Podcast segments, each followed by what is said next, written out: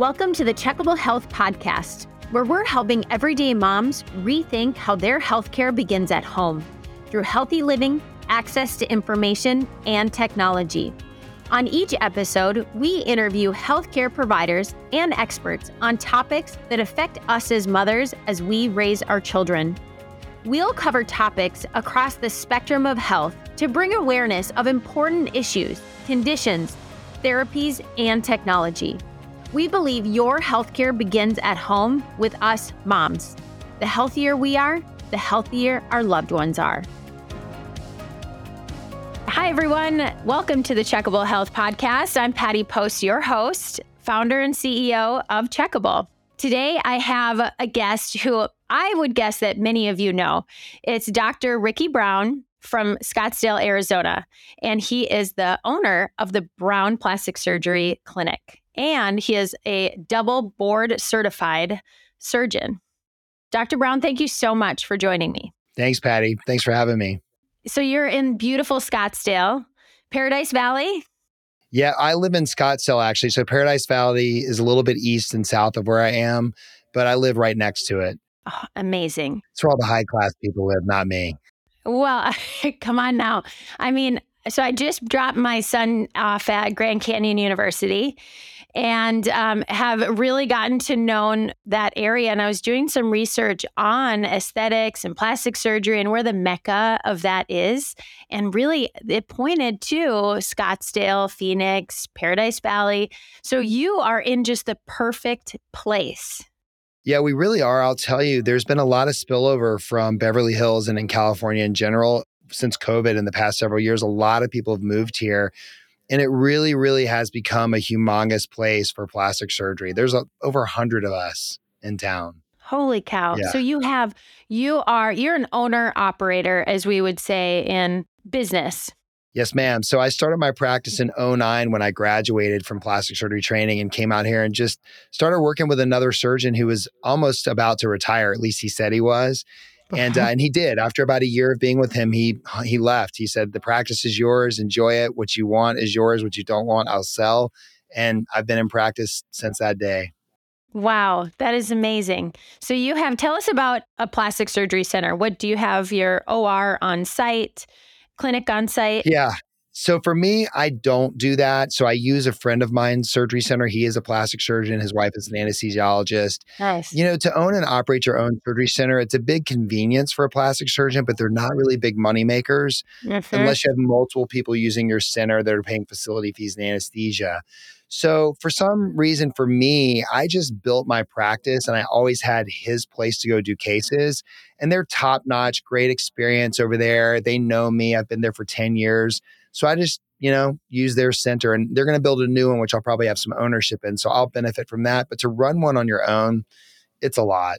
Yes. Oh, definitely. That's there are things that in business we do need to outsource, right? Absolutely. And you want to go to a surgery center that is of the utmost quality too, and the surgeon is the utmost quality. So your patients are going for you, not for the surgery center.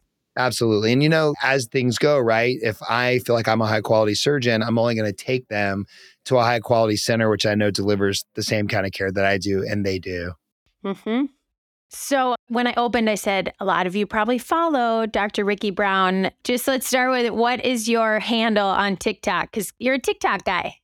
yeah, so it's the real TikTok doc. The real TikTok doc. I got that early on. So when I first started, I think there was another doctor who had the TikTok or something like that, or TikTok doc. And uh-huh. I was like, uh-huh. man, I really want that. So I changed mine to the real TikTok doc. And yep. I think he changed his after I did that. well, how has that affected your practice and just you personally of your personal brand? It's been great for me. You know, social media in general has been an awesome way for me to show people who I am, my family, my practice, my work.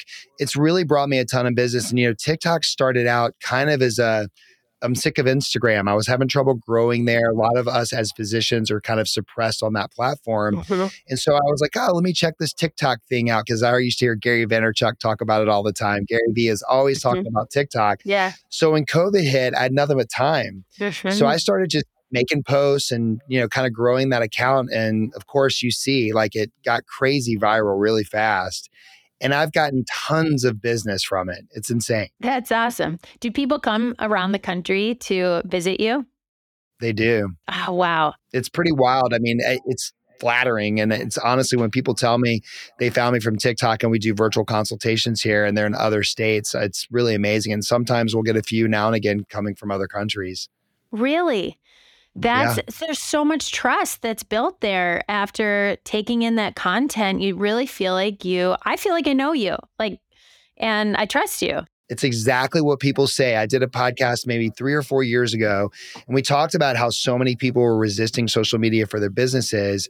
And we talked about the fact that so many people are missing the boat on your ability to just show people who you are. Uh, you yeah. see me, right? Like I'm not always just talking about plastic surgery. Yeah. I'll talk about medicine in general, or I'll put motivational content up, or I'll do something about my wife and my kids and my family. And so when people come to see me, they're like, I feel like I already know you. And that's, yes. I'm like, that's the point. Yes.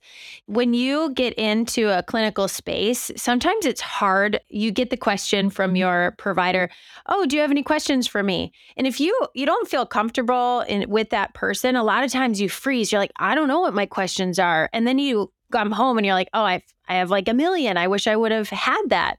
But what a difference to feel comfortable with you. Yeah, it's huge. And I'll tell you, I'm a little bit different than a lot of docs. Like I spend a lot of time in my DMs answering DMs. Okay. And those patients that you're talking about might go home and say, Hey, I forgot to ask you this. And I'll respond to them. And they're like, Oh my God, you responded. I'm like, Well, yeah, this is like an extension of who I am. I do have to control it and my family life a little bit. But it's just another way to make contact with your patients in a way that a lot of people don't do. And it really means a lot to the patient.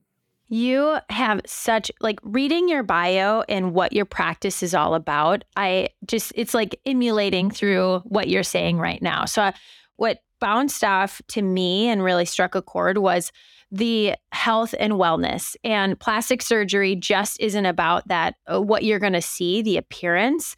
But can you share with the audience your approach to your practice through health and wellness?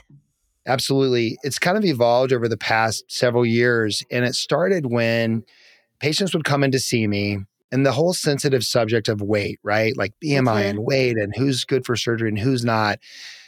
When I would see patients that I would consider not overweight, but just weren't good candidates to obtain the best result, I started to think to myself, I'm sitting here educating people about macros and tracking and exercise and moving their body. And then I send them out the door to go do all that stuff, thinking, oh, they'll come back sometime when they're ready for surgery and they're gone, right? Yeah. Because they leave and they're confused about how do I engage in this process.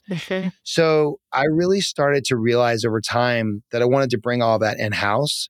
And so my approach is when I see a patient who wants a tummy tuck, let's say, and I know that they've got what we call a lot of visceral bulging, which is fat that surrounds the organs that are behind the muscle. And they've got a kind of a rounder belly. And their goal is to have as flat of a belly as possible and to get rid of some of the skin. I realize, hey guys, this is weight loss. This is this is before we do surgery, you need to lose weight not because I think you're overweight, but if you mm-hmm. want to obtain the best result possible and you're telling me you want your stomach to be flatter, you want to take all the extra skin off, we need to talk about dialing in your health and wellness lifestyle first so that you can obtain the physique that you want to let you get the best surgical result. So my approach in general is I'm all about lifestyle change first. I think that surgery should be your last resort. You should maximize everything you can with eating well and exercising. And clearly, someone with droopy breasts who has ptosis can't exercise that away. So that's a different mm-hmm. story. But when it comes to body surgery, I really want people to live the best lifestyle they can first. Because guess what? If they change their lifestyle, they have a procedure, they're now set up to maintain their body post surgery. Whereas if right. you don't change what you're doing before surgery, you'll have surgery and then they gain their weight back within a year and they're frustrated. Right. So that's my approach is always health and wellness first, maximize everything you can do without having surgery. And then if you still need surgery, we'll do that. So when you get to the point of, uh, well, that makes complete sense because a lot of it is mental too, like getting into a routine, understanding that it's a lifestyle change, embracing that, that it's the best for you. So if you still do, once you get through that, you still do feel like you want that tummy tuck, let's say, then what is it? How do you coach your patients about like, okay, there's the stigma out here. How do I talk to people about this? Is it really best for me? Maybe I should just live with this the rest of my life. Yeah, you know, I really try to focus on patients doing things for themselves. I think that's where it all starts, right? If you're doing it for someone else and you're worried about what other people think, it's probably not the right thing to do. So I try to get people in the mindset because most of the people I see are moms, they've had babies and they want to fix things, right? Mm-hmm. And I see women of all ages, but that's a big part of my population. And I just look them in the face in the clinic and I tell them, you are allowed to do something for yourself without being judged by you or anyone else. If you're worried about what other people think, then you're not doing it for the right reason. If you're doing this for you and you want to feel better in your skin so that you can then be a better parent, a better spouse, better at your job, then you should do that. And that's what I coach them in clinic. It's confidence. That's such great coaching because it comes down to confidence. How are you going to how are you going to perceive yourself in the world mm-hmm. and then go about your days as a confident person? And If it is that tummy tuck, then why let someone else's judgment hold you down from that? Yeah, and there's a huge stigma there, right? We see it on social media all the time. I get comments all the time when I put posts up about why it's why I would just never do anything. And I feel like a lot of those people are maybe young kids who I'm like, just wait. One day you will right. be old and you yes. will be singing a different tune. But honestly, so we see that a lot. And I think what people don't realize is they equate having a procedure with being shallow or not loving yourself. And I tell them it's actually just the opposite. Just because you want to do something to feel better in your skin, it doesn't mean that you don't love yourself or see yourself in a good light. It just means you don't like something and you want to fix it. Right. And there's nothing wrong with doing that if that's going to make you a better person overall. Mm-hmm. Show up as your best self, right? Totally. That's what that helps you do. So I have some questions around. So we have people that listen that are, you know, come from a lot of wealth and they have a lot of liquidity that they could spend and you know, do what they want to do. But then we have listeners that might not they are working on a budget. I'm working on a budget. What are some ways that if we want to build confidence what are some easy things that we could do? Let's just take up here. What are some easy things that you recommend to your clients as for aesthetics? Like biggest bang for your buck. For above above the neck? Yeah so if you have a little bit of disposable income you can always do things like skincare. I think it all is for the face, it all starts with skincare. Mm-hmm. You know, sunscreen, moisturizers, exfoliators, a vitamin C product, and a retinoid. Those are probably three or four of the main products that if everyone used on a daily basis, they would see changes in their skin. So I think that's a great way to go. Mm-hmm. If you want to step it up a tier and start spending a little bit more money if you have it, I really do truly believe that a neurotoxin like Botox and some type of a hyaluronic acid filler, which are really the only ones that I would recommend, to fill some areas or freeze the muscle in an area that you don't like lines. Those are great things. Mm-hmm. Another inexpensive thing you can do are dermaplaning. See an esthetician, get dermaplaned. Dermaplaning is great, exfoliating that skin now and again. You could even do a pretty inexpensive peel. There's really gentle peels that you can do today. Those are all great things. So it starts with, I think, skincare and obviously a well balanced diet is really good for you. And then you step up to things like injectables. And then the next tier up in spending, I think, would be things like radio frequency. I'm blanking right now. Microneedling. the word oh, microneedling yeah. escaped me. So radio yeah. frequency and microneedling, you could do things like CO2 laser resurfacing. So I would say the upper tier stuff would be like lasers and injectables, but those are great things you can do that I think you can do at a reasonable cost because there's so many med spas now that there's always going to be a good deal to do some of that stuff. Right. Yeah. You could even, if you were really on a budget, bounce around and get your $10 or whatever that is, right? Like find your. Be careful. Find your. Well, that's, that was what I wanted to go to next because you do share some, yeah. like, wow. Like I was thinking of the threading. I saw this one that you posted. I was like, oh my goodness. Cause I remember seeing a woman that had it done. Yeah. And it looked so painful. Is that even, is that a surgical procedure that you do in the OR? No, they do it in the office. I don't do them, to be clear. Okay. I, I'm just, I'm not a huge fan of them. My disclaimer to this would be yes, there are probably plenty of injectors and people out there that use threads that get great results and people are happy. Mm-hmm. In general, I don't love them. There were a lot of comments on that post of saying, I had that done and it really, really hurt. Because to be honest with you, you have to pass those things pretty deep in the tissue so that they aren't too close to the skin, so they aren't palpable, so they don't cause an inflammatory response that you can then see through the skin. So mm-hmm. it can be uncomfortable. But it really that post what i talked about is it just goes against all principles of actually lifting the face. It's not when we lift the face and i don't do face anymore mm-hmm. when we do a facelift it's not a skin only lift. It's all the deeper musculature layers that we use and elevate and tack them with sutures to hold the face up and then the skin just redrapes around that. So when you do pass those beneath the skin it's so easy for them to show through. So, mm-hmm. and it's just not the proper way to lift the face. So, I always yeah. try to shed some light on those things to you guys to tell people, not saying you don't do it, but just buyer beware. Mm-hmm. Here are some of the negative drawbacks. And if it's something you're going to have to do every six months that's a little bit more invasive, it may yeah. not be the best thing to do. Right. Not worth the pain. No. Okay, so you're not doing anything shoulders up. You are really working your plastic surgery is shoulders down. Neck down. I did that about three or four years ago. I stopped doing face. Okay. But I still know about it and I can talk about it. Oh yeah. I mean, of course, right? That's yeah. that's the the beauty of it, yeah. of your training. And I do have, I don't know, should I say it's for personnel? I've always wondered about liposuction. What is liposuction? How does it work? I have a friend who had triplets and she had liposuction afterwards and a tummy tuck.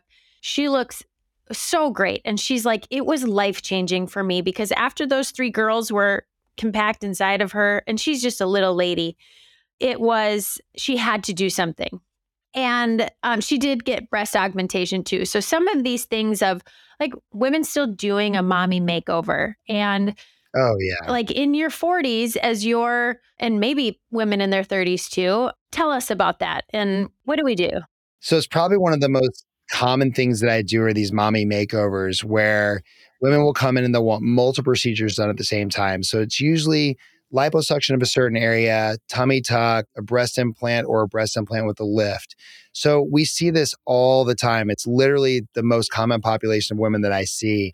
I think you were asking, what is lipo? Liposuction is basically passing the cannula beneath the tissue to take out extra fat cells. And we only do that when people have pretty good quality skin because if they've got really loose, lax skin and we do liposuction, you can have more loose skin. Oh. So people who have trouble areas are mostly the people that I do lipo in mm-hmm. who are really trying to contour like maybe the love handle area or the flank area or right around the belly button there are areas that they just want to be treated that aren't responding to meal plan and exercise, then we'll do some lipo. Mm-hmm. And then if they have a lot of extra skin, we'll do the tummy tuck. So a lot of women have that diastasis recti where the muscles are really lax in the abdominal wall. And in those cases, we'll do a formal tummy tuck where we have to elevate all the skin to expose the musculature. We'll tighten up those muscles in the midline. Sometimes I'll fix little hernias. And then after that, we take off all the extra skin and close them up. So we do all that stuff at the same time. So when you talk about muscles, when I my trainer says, "Well, you've had 3 C-sections, so your muscles probably weren't put back the right way." Like what does that mean? Is that true? So it's not that the muscles weren't you mean after a C-section is that what you said? Yeah. Oh, a lot of women say that. So it's not that the muscles weren't put back right. It's when they do a tummy tuck or they do a C section, they actually cut through the uterus. They have to go all the way down to the muscle, cut through the abdominal wall, and then they get into the uterus. That causes some pretty robust scarring sometimes with that scar where we'll see where it's kind of indented. And it's not that they did anything wrong, it's just that it's really, really scarred down in that spot because it goes all the way down to the musculature. Mm-hmm. So in those cases, when I do a tummy tuck, we cut the old scar out and we can fix that so they don't don't have that when they're done with their tummy tuck. Oh, wow. You just cut it out? Like you don't have it anymore? Well, the incision is usually below where the C section is. Okay. So when we pull all that skin tight, we take yeah. off the extra skin, then that scar goes with the specimen. Oh my gosh. Pretty that is awesome. so cool. Yeah, that's that's cool. just awesome. If you do a mommy makeover, then what's the recovery? Like are you tapped out for like 3 months? Usually I have them take about two weeks off. That doesn't mean okay. they're healed after two weeks. It's really six weeks is like the first sort of short term recovery period. So people are at home for two weeks And then they can kind of start to get back to light activity, but not too much. You're really down for two or three after a procedure like that. Mm-hmm. By six weeks, they're getting back to working out and doing some of the things that they were doing before. Mm. And then from six weeks out to a whole year, they're just dealing with little things changing, like areas of scars that are softening up. Mm-hmm. The breasts are starting to stretch and the implants are dropping. Mm-hmm. Liposuction is starting to, the swelling's going down and contouring is happening. So the first six weeks is like the initial recovery period. And then after six weeks, I just tell them things are kind of perfecting over the next year. Oh, wow.